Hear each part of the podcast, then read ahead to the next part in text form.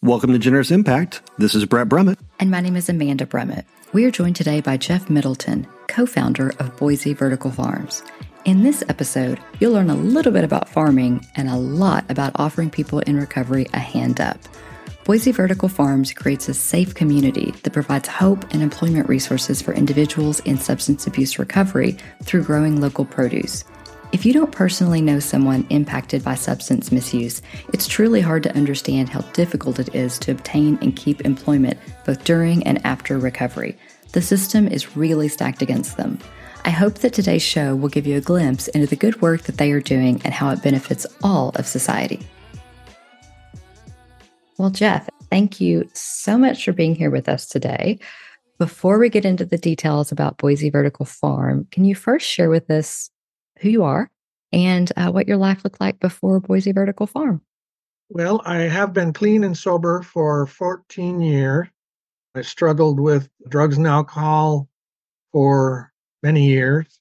Finally got sober and clean in my 50s. So I'm one of the older ones to finally get it, but I got it and it appears to be sticking. But on my trip through recovery, I was given community service hours as part of my sentence for possession of prescription drugs. I was an opiate addict, had been an opiate addict for many years. Uh, typical story started uh, with injuries and the like, and uh, started on opiates and then fell into them more and more all the time. But of course, I was born with the disease of addiction, so it stuck and it gets, uh, and you slide in it deeper and deeper and deeper as time goes on. If you don't get it under control, if you don't get it handled, it will kill you. So it was actually a good thing I got caught and got cleaned up, doing much better all the way around now. But on my way through, I was given community service hours. Choice for community service hours were sorting used clothes, uh, sitting in jail, or picking up trash on the side of the road. And this does does nothing for people. This is not something that gets them toward recovery, gets them out of the use of drugs and alcohol, gets them thinking of their life in general, getting them cleaned up. Most people relapse right away. Any type of recovery program, you've got it doesn't matter what the recovery program is, you've got a one in six chance of having getting away clean uh, for long term, which means that you have a five and six chance of relapsing, and that's usually what happens. Is we we put people through the the program, then turn them loose, and they relapse. So, in the time that I was coming through, I was trying to think of other ways that we could give things for people to do that they might get interested in and do more for trying to keep people clean and sober uh, long term. Wow. Well, a couple of things. One, as, as somebody with several loved ones that have suffered with addiction, I appreciate that your approach and even the language you use. I, I love that you pointed out that you were born with this disease because it's a disease. And then there, you know, was a catalyst in your life, an injury that that led to that. So I, I think that's that narrative is really important to explain. And then also just so our listeners know, you know, Jeff, you're you're not a a random person. You you are intelligent. You've got an MBA. You've got a pharmacy degree. Can you give us a little bit of your professional resume so they understand what kind of person put this together? Well, yeah, I've been mostly retail pharmacy for good portion of my career. Uh, I went back to school in my 40s. I wanted to get out of retail pharmacy because being around pills all the time just just didn't do it for me.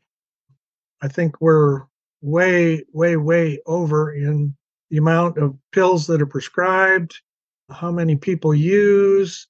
There's some remarkable pharmaceuticals out there, but I mean, when I was, it's different now, but when I was in it, opiates were unbelievable. I mean, we we shoveled them out the we shoveled them out by the by the truckload to people. Most of the people addict were addicts. Uh, when I was I was working as an addict, uh, I was a high functioning addict.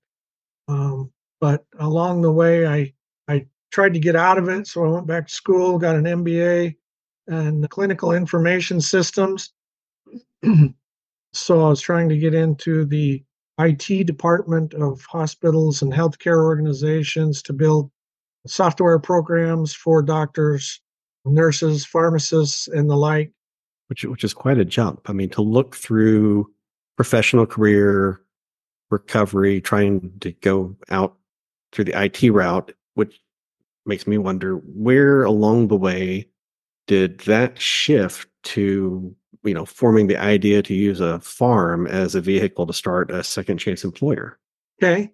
The actually the idea started i was over skiing in jackson hole and they have it's called vertical harvest over there and it's three floors of a rotating uh, conveyor belt sort of operation that uh, grows greens microgreens tomatoes vegetables in the middle of the winter in Jackson Hole, which is quite a feat.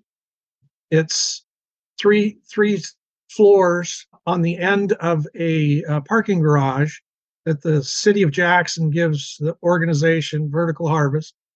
The conveyor belt rotates through the sun and then back up to trays, and the trays are made so people in wheelchairs can scoot up to them and and work the vegetables. The their thing, Vertical Harvest, is their their social enterprise part is people in wheelchair wheelchairs and physically handicapped. So they take people from the area and, and employ them in their warehouse growing things. So I saw this, I thought it was a fantastic idea. So on my way driving home, I figured, you know, that that we could do this, do the same thing in Boise, and we could easily match it with recovery and put together a program. We do things, we do a lot of things different than vertical harvest. We're not for profit, they're for profit.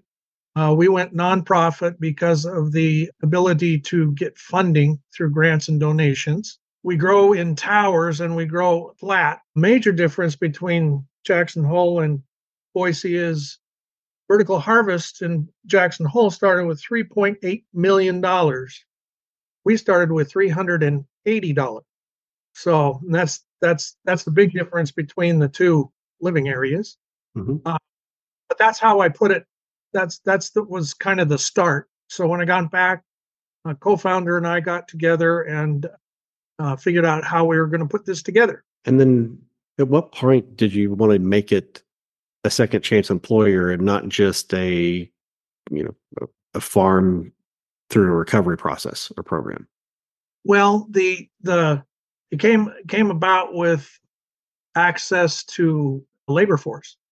Uh, we get our labor force from the court systems gem county to to elmore county and everything in between.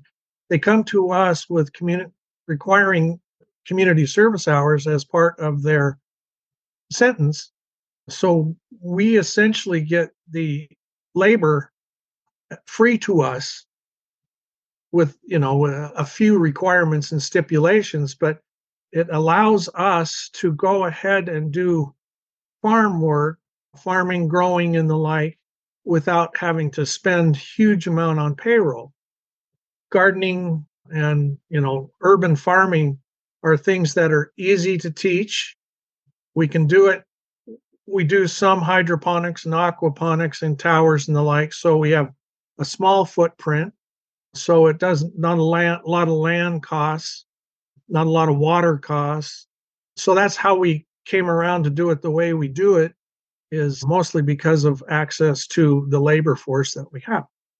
And then, Jeff, can you explain to our listeners who, who you target to be your labor force and why such a unique opportunity to to work at Boise Vertical Farm as opposed to their other community service options. The unique opportunity with Boise Vertical Farms is you can, you know, during during the right time of year, you can work outdoors.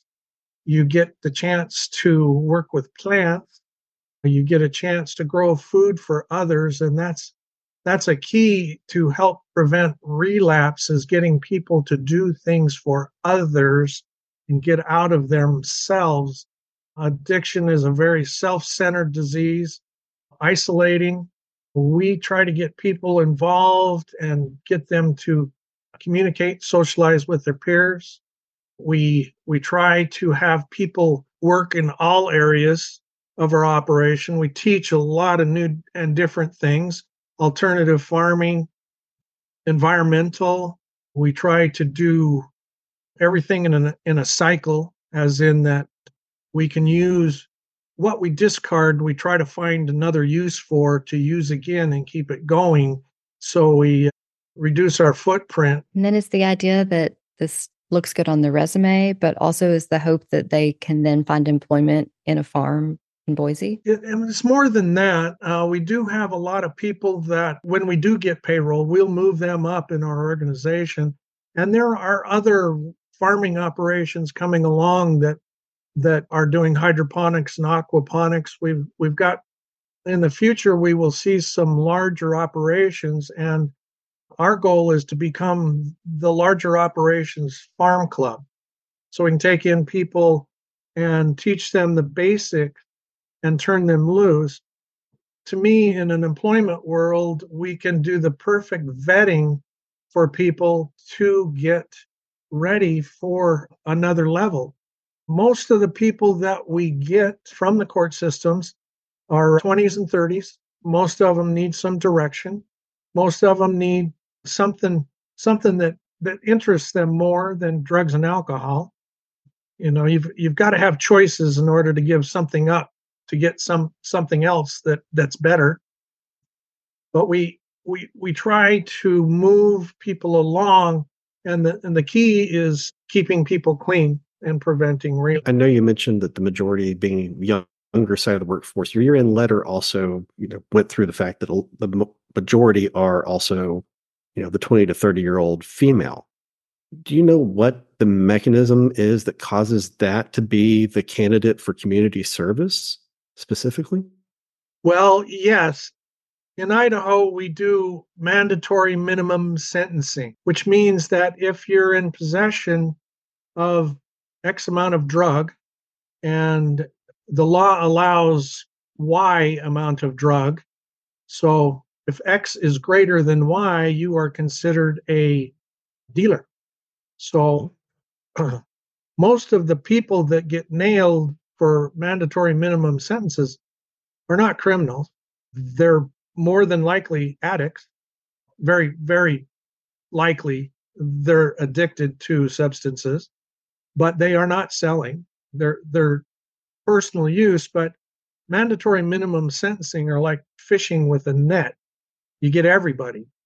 You get you get everything, not not just the what you're looking for the idea that they're trying that the legislature is trying to do is to capture people who are selling and get them off the streets.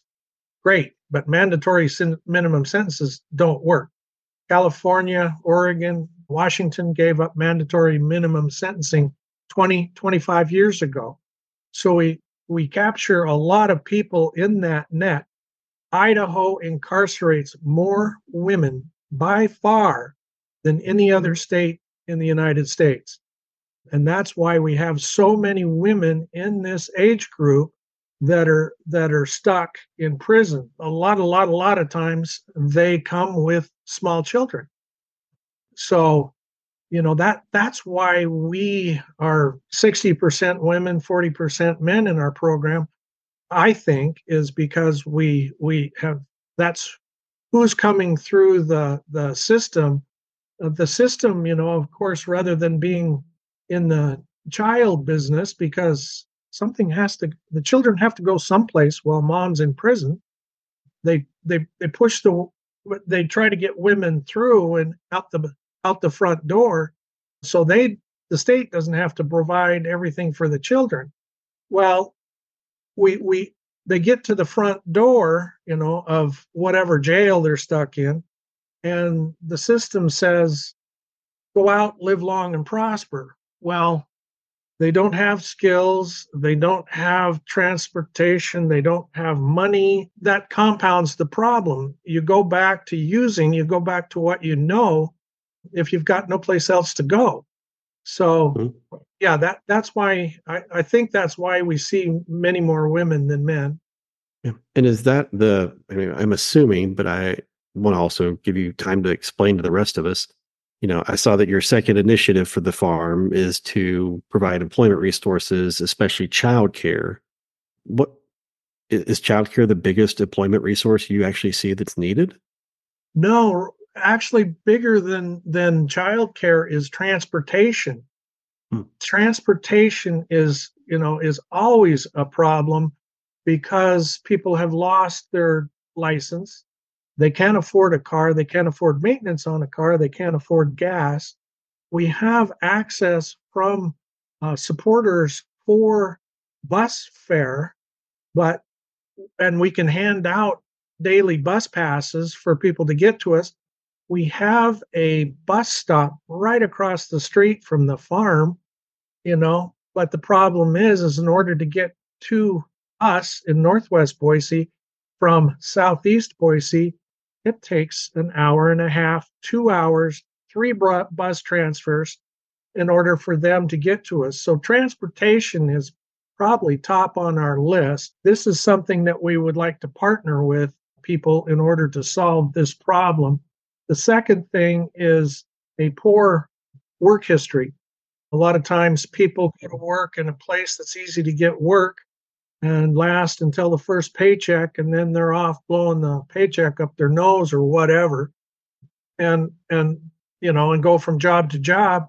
So they particularly target jobs that are easy to get and that works out for women in particular it works out fast food back of a restaurant uh, the th- sort of things where people you know very transient work population they come and go rapidly that's that's the next thing. And then for what i found for me was a drug record.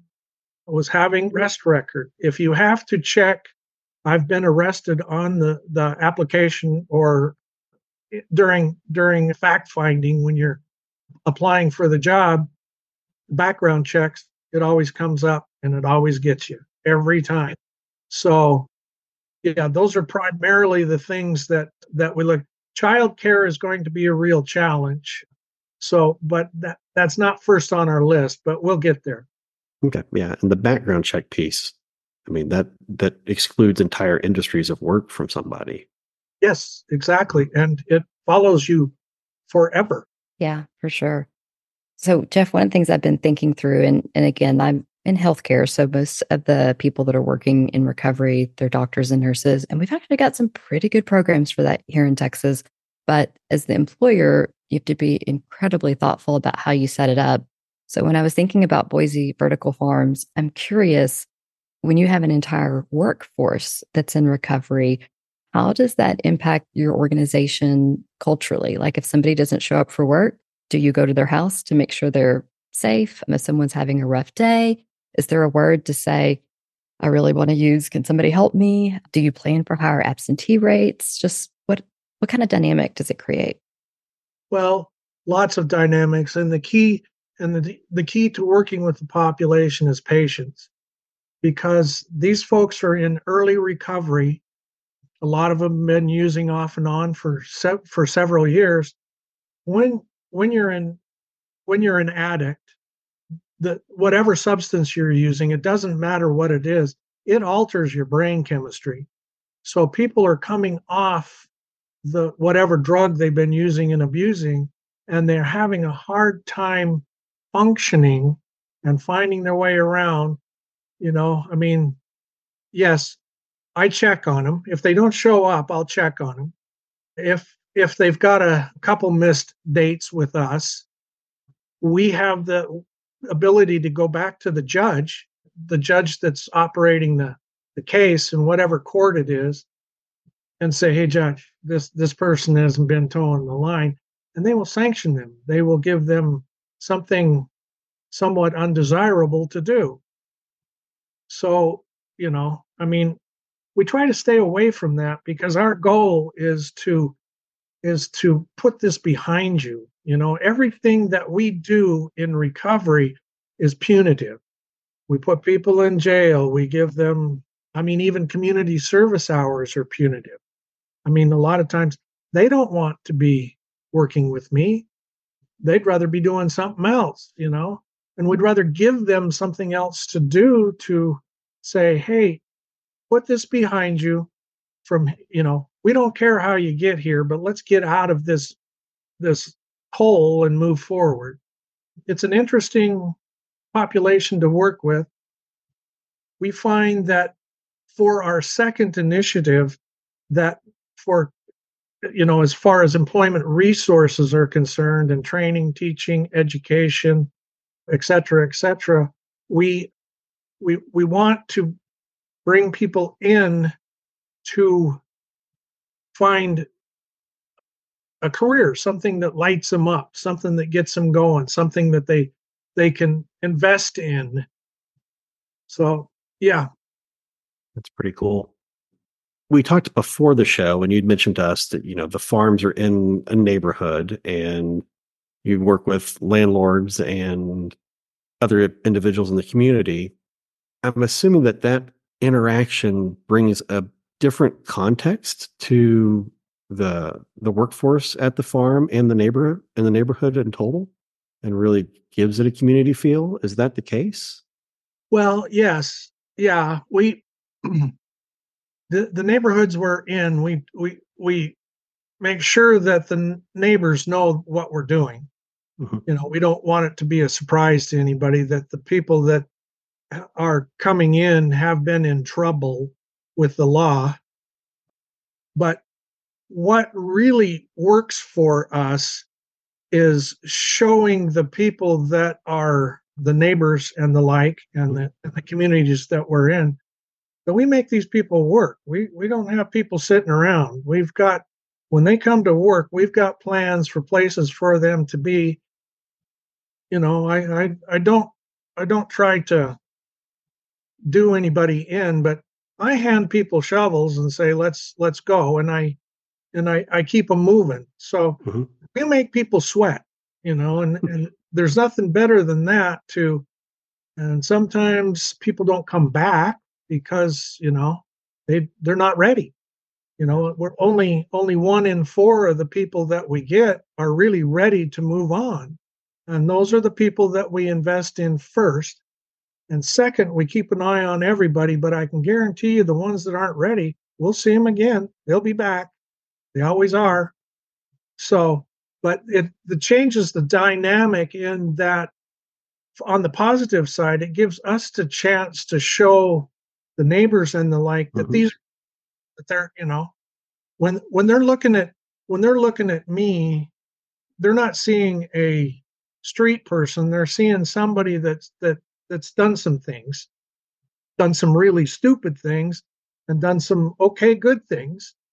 But Uh, we want to show that that the the typical idea of the homeless, alcoholic, drug addict, and the like is really not doesn't really apply in what we're trying to do. We have had physicians through our program. We've had lawyers. We've got electrical engineers. We've got re- real estate people. We've got nurses. We've got, you know, so we've seen some pretty darn high functioning folks.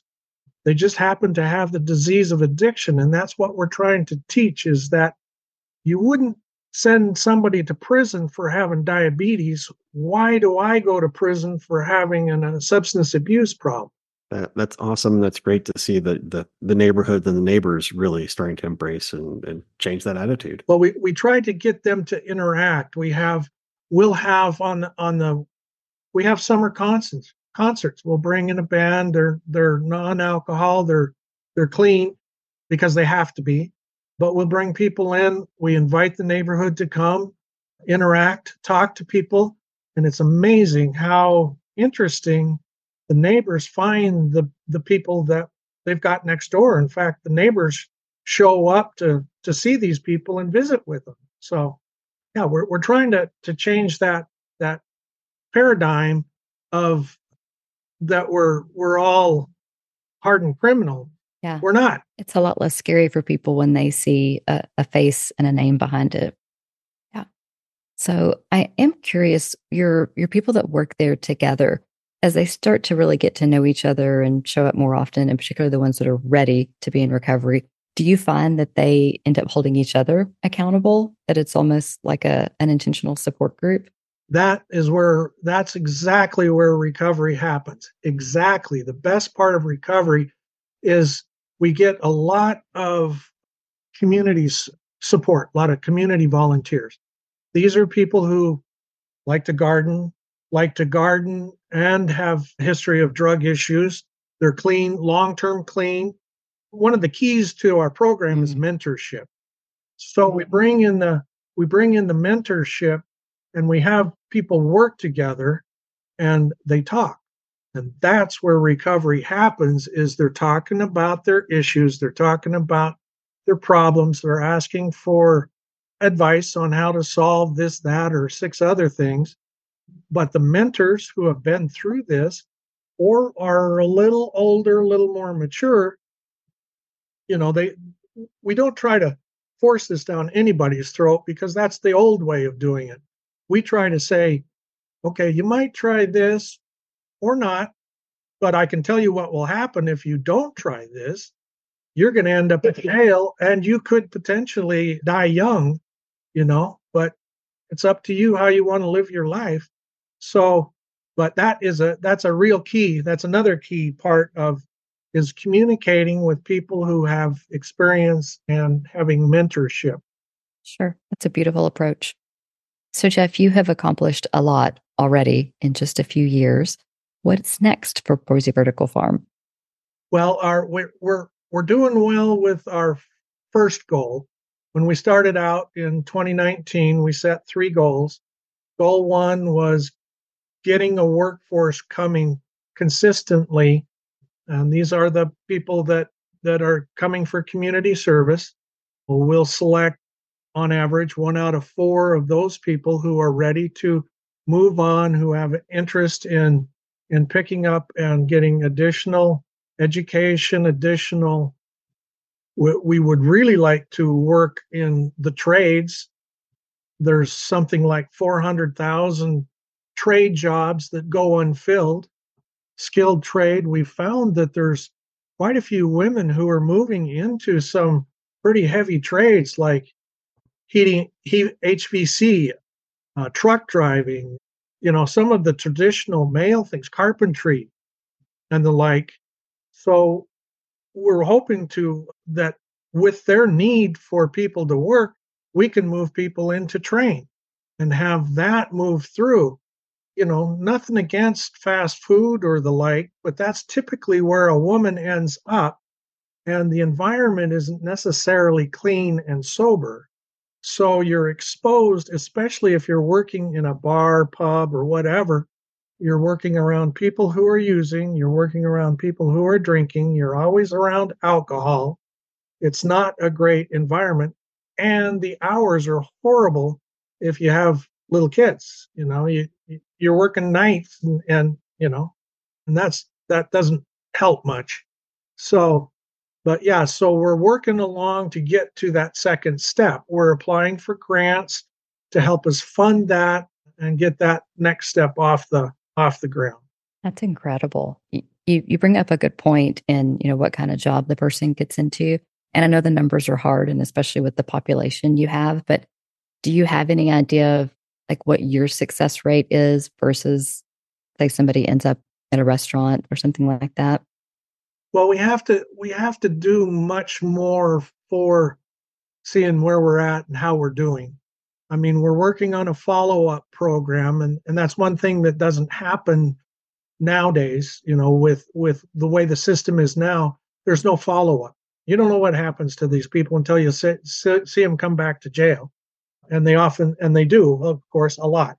But the we need to follow up. We're working on a program where we can reach out to people and say, "Hey, how's it going? How you doing? You know, any anything we can help you with."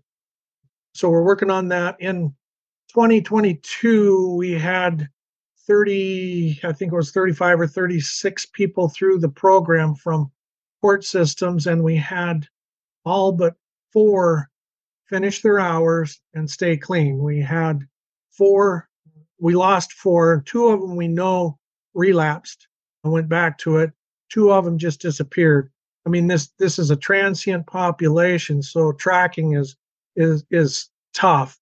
But we know that we're having better results than the national average. And to me, one point better than national average is worth doing.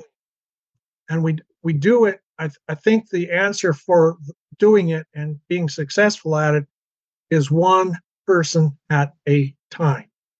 A capture everybody, do everything for everybody all at once doesn't work. These people are individuals, and each problem is is is, is a personal issue, is a one person sort of problem. They might be repetitive, but in the person's mind, they're unique. You know, that they they're the only ones that had a rotten childhood. They're the only ones that that this, that, and 20 other things. Yeah. So that's what we're continuing to work on. That's hugely inspiring. And thank you for doing that.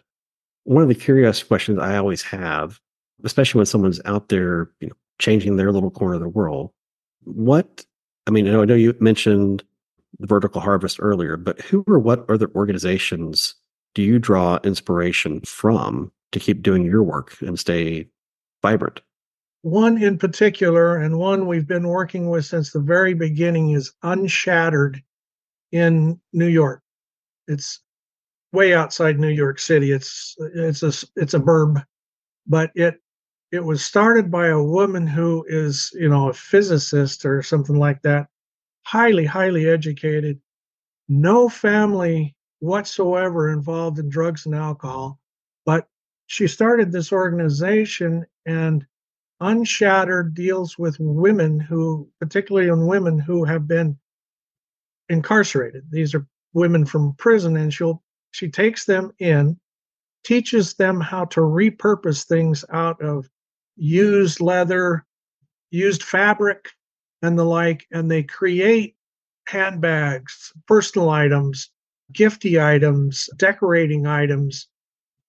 You know, they they, they teach them sewing skills and the like. And then they turn around and sell these in boutiques in New York City. And it's a it's a big deal because it's you know it's it's it draws people. And she has been extremely successful. But we follow, you know, we followed a lot of what she has done and the way she's organized things from the very beginning. And we stay in touch pretty regularly. But that is one unshattered. They have a great website. Check them out. Another one that, that is one from here in Boise, it's called Rolling Tomato. That one is food recovery. So her name is Julie that runs Rolling Tomato. She goes out and she finds people to donate produce, grocery stores, people like us, we donate to her when we have excess produce, we'll we'll give up our produce to her. But she keeps food out of the landfill food that is still good. It may not be beautiful, but see, as consumers, American consumers are are picky. Yeah, we need a pr- we need a pretty apple, not an ugly one. Yeah, exactly. You you can't have a tomato that has a bruise on it because you couldn't possibly just cut that off and use it. You know, it's got to be perfect from the store. And apples, you know, you can't have a mark on them and all that other stuff. So she last year she repurposed 385,000 pounds of food and she sends it to uh, pantries, kitchens, veterans organizations, senior homes. But the whole thing is is a matter of network. She's got a network to draw from, and she's got a network to deliver to, and yeah, she she runs the food in between. So that works out to about a quarter of a million dollars in unwasted food, food that that ended up being consumed before it went to the landfill. So that's another organization. Super inspirational. If someone's listening, what can they do to help contribute towards your mission? Well, write a big check. Write okay. a big check and send. yeah, the yeah, our what the produce that we that we grow And we also have a wood shop. We put people in the wood shop to build things out of recycled wood. We have planters and we have all sorts of cool things. Uh, but what we grow and what we sell uh, account for 50% of our operation fund, uh, expenses. So the other 50% we make up with grants and donations. So we always, as with any nonprofit, we always have a cash flow problem. It's it's just it's really hard to stay in front of the curve as a small nonprofit. A dollar, five dollars, seven figures, anything around that area works really well for us. For people in Boise, come and see us at uh, we do farmers markets.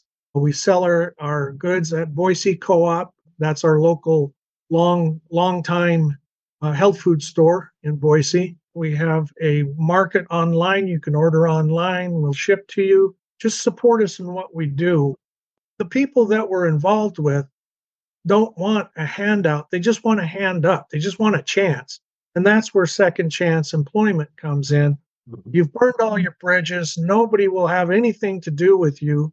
And you have, and we give a chance to, to help get people m- moving, moving forward, keep people clean. So the idea is a hand up, not a handout. Well, Jeff, thank you so much for your story, your efforts, and your time. And thanks for joining us. You betcha. Thank you. I appreciate you giving me a chance to talk about what we do and what we want to do. What an incredible program and approach to recovery. I so appreciate Jeff's transparency about his own struggles, his commitment to help one person at a time, and the way he is changing how people view humans with the disease of addiction. If you'd like to learn more, find them at boiseverticalfarm.com.